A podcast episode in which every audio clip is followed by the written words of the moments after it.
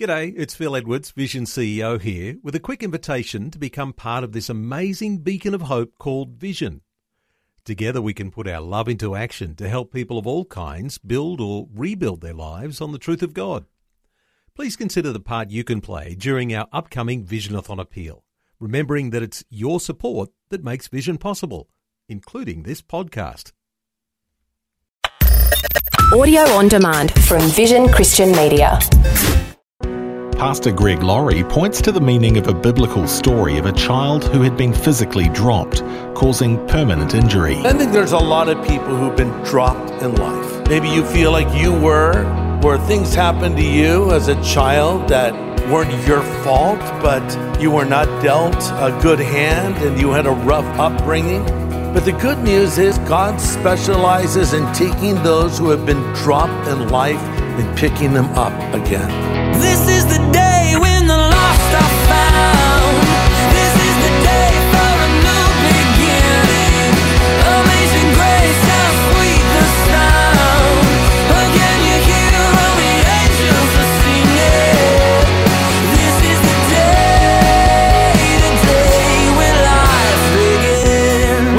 The lives of some of the key individuals in Scripture, we learn so much. We see faith in action, or sometimes we see a lack of faith in action.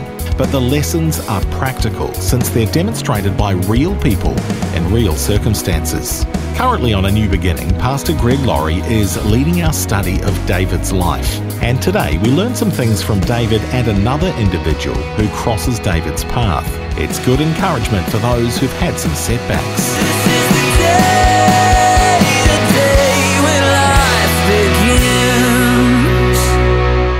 We're going to look at David and Mephibosheth. How many of you have heard of Mephibosheth? Raise your hand up. Okay, some of you. That's a tricky name, Mephibosheth. Let's try saying that together. Meph- Very good. Okay, you got it. So Mephibosheth.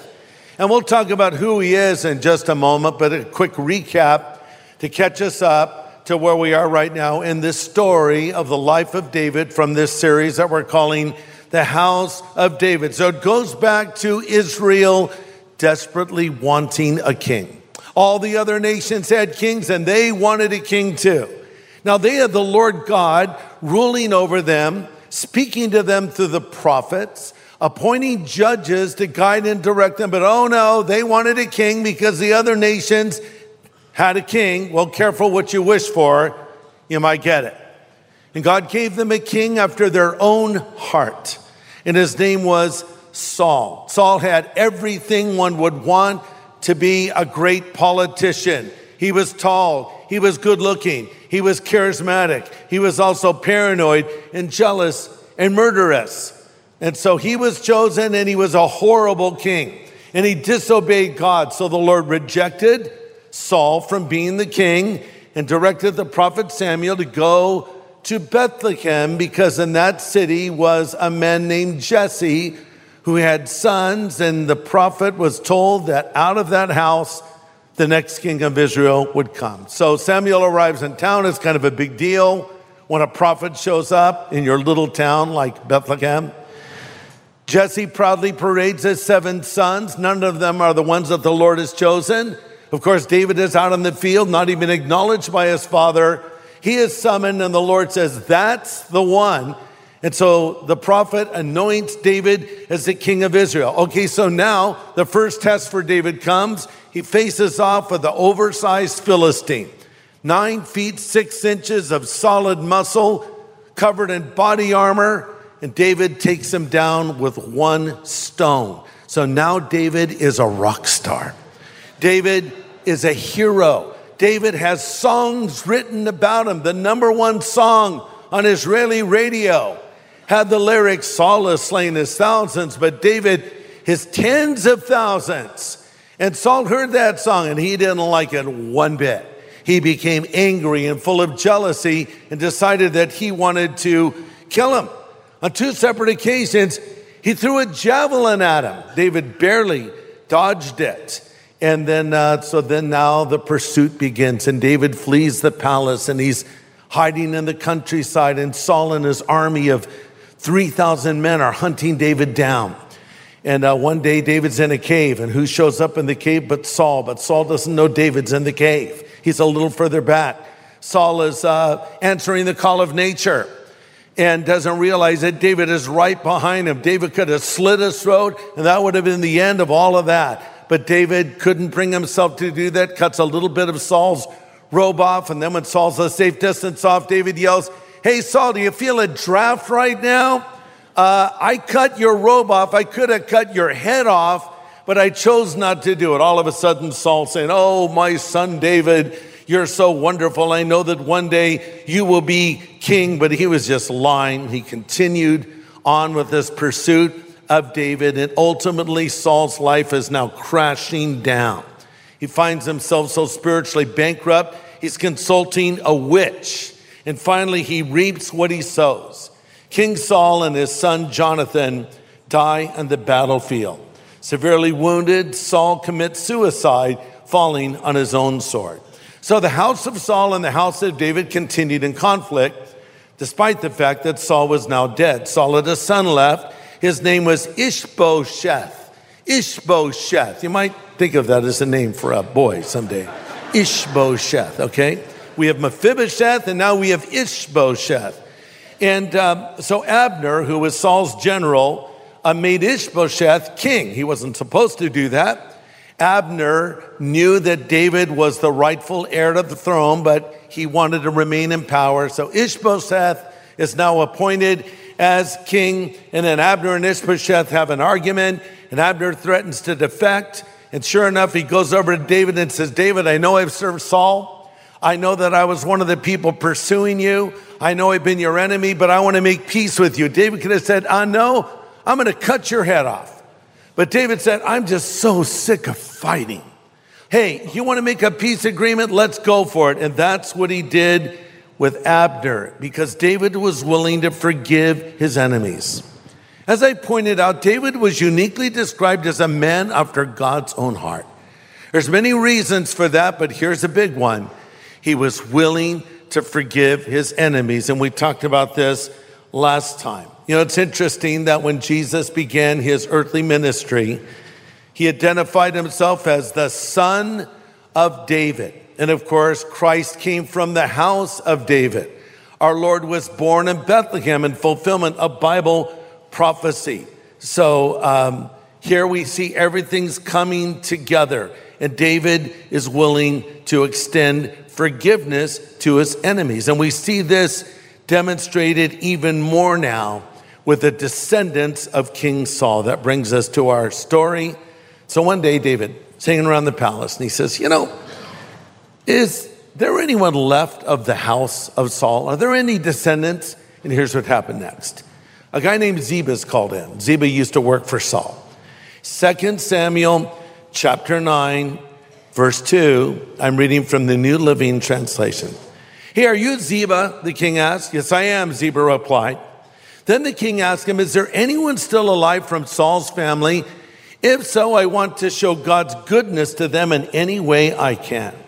Ziba replied, Yes, one of Jonathan's sons is still alive, but he's crippled. Where is he? The king asked. He's in Lodabar. Ziba told him, At the home of Makir, son of Ammiel. So David sent for him and brought him from Makir's house. And his name was Mephibosheth, and he was Jonathan's son and Saul's grandson.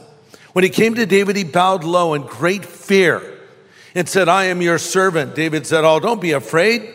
I've asked you to come so I can be kind to you because of my vow to your father Jonathan.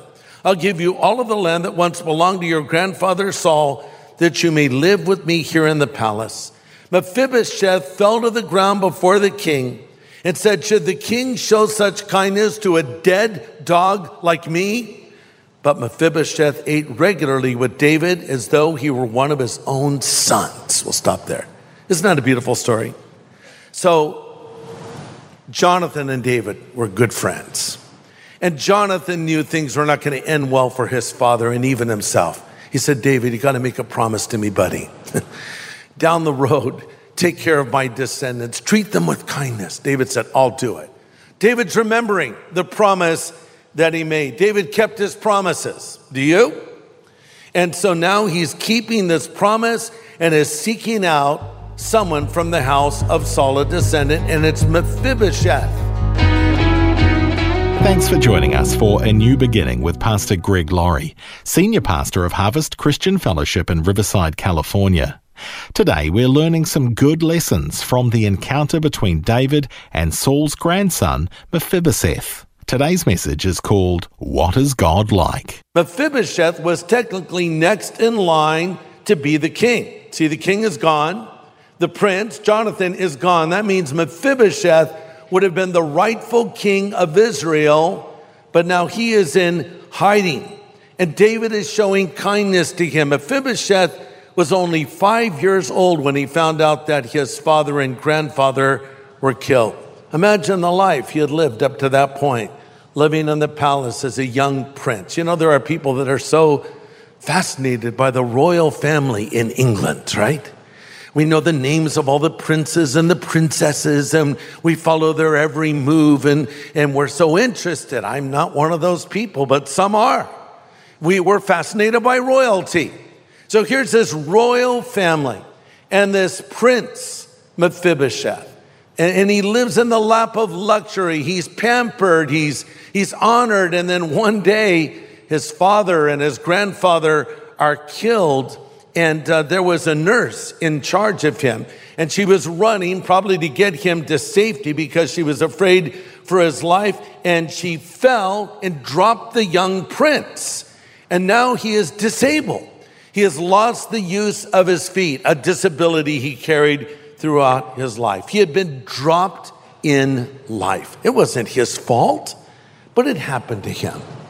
And i think there's a lot of people who've been dropped in life I feel like I was. Maybe you feel like you were, where things happened to you as a child that weren't your fault, but you were not dealt a good hand and you had a rough upbringing. But the good news is, is God specializes in taking those who have been dropped in life and picking them up again, right? And Mephibosheth certainly was dropped in life. You know, maybe as he grew up, he's an older man now, or a younger man, but uh, he's an adult. He's probably thinking, this just isn't fair. It's all, it's all the fault of David. You know, eh, David did this to me. Eh, eh, David shouldn't even be on the throne. I should be on the throne. Maybe he had been taught his whole life to hate David. But the thing is, he didn't know David, but he was about to meet him. And David asks if anyone is alive from his house. He says, So I can show kindness to them. Verse 3. This word kindness can better be translated grace. David is saying, I want to extend grace to someone. What is grace? It's unmerited favor. It's not based on the person you give it to deserving it, it's based on love. Grace is undeserved, it's unearned, it's unrepayable. The Bible says, For by grace You've been saved through faith, not of works, lest any man should boast. I'm saved by the grace of God. Mercy is not getting what I deserve. Justice is getting what I deserve. Grace is getting what I don't deserve. Let me illustrate. Let's say that someone borrowed my Harley and they went and totaled it. Came back, hey, sorry, man, totaled your Harley. If I extended justice, I would say, you have to replace my Harley. That's justice. If I extended mercy, I would say, oh, whatever. Okay. Well, all right. You don't have to do anything. If I extended grace, I'd go buy you a new Harley. Okay. So this is what God has done for us. Never pray and say, Lord, give me what I deserve. Don't ever pray that. Lord, give me justice. Don't even pray that. Say, Lord, be merciful to me, and even better, say, Lord, extend grace to me. And so David says, I want to find someone to extend grace to. Now, this guy Ziba, mentioned in verse 3. By the way, this guy's a total creep. And uh, he says, Yeah, yeah, there is someone uh, in the house of Saul, Jonathan's son, Mephibosheth, but, but he's crippled, he says to the king. Now, here's the reality Ziba had control of the land that Saul owned. He knew that Saul had a grandson named Mephibosheth he didn't lift a finger to help that boy, because he probably wanted to keep the land for himself. And in fact, Mephibosheth was living in a place called Lodabar. That doesn't mean a lot to us, but this was not a nice place to live. It was sort of this barren, obscure field in the middle of nowhere, not a place fit for a king. And that's where this prince Mephibosheth lived in Lodabar. Lodabar, living like a low life, eating low fat food, listening to J Lo. No, I don't know. Just it was low. No offense to J Lo, she just has low in there. Had to use low, right? So this guy's low. But what does David do? He says, I, I want to extend grace to him. Look at 2 Samuel 9, verse 5. So David sent for him and brought him. Underline that. He sent for him and he brought him. David was persistent. I want him brought to me immediately. And this is how we need to look at people who are living in Lodabar. People who are living without Christ. We need to have love for them, extend compassion toward them, show them the grace of God, and bring them to Jesus Christ. Remember the story of the four guys who had a disabled friend and they couldn't get into the house where Jesus was? So they opened up the roof and lowered him down, working together. We bring them. We don't send them, we bring them. And that's exactly what's happening here. He is brought before David. And now, for the first time, he meets this legendary king. And I love what happens. It says in 2 Samuel 9 6, he was afraid. But David said, Don't be afraid. I've asked you to come so I can be kind to you. Why are you a Christian? Why am I a Christian? I am a Christian because I responded to the love and the grace of God. The Bible says it's the kindness of God that leads me to repentance. Maybe it was modeled for me through someone that loved the Lord. Maybe someone shared the gospel with me directly, but it was that love and that grace and that mercy that the Lord has that drew me to him. And that's what happened to Mephibosheth. And I love verse 11. He ate regularly with David as though he were one of his own sons. David saying, Not only are you not living in Lodabar anymore, you're coming into the palace, boy. And now you're going to be treated like royalty, and you're going to sit at my table and eat as though you were a member of my own family. Is that not exactly what God does for each of us? He brings us into his family and he invites us to his table.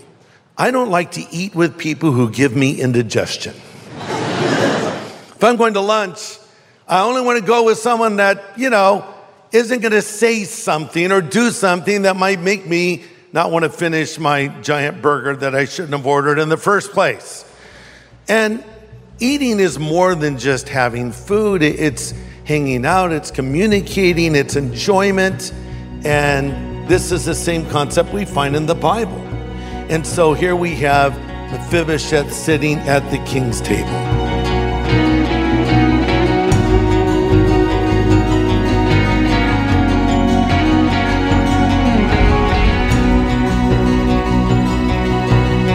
Good insights on grace today from Pastor Greg Laurie as he presents a message called What is God Like?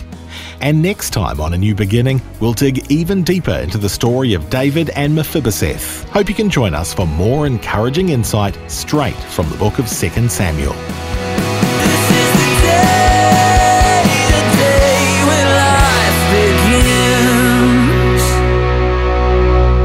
Today's message from Pastor Greg Laurie was called What is God Like?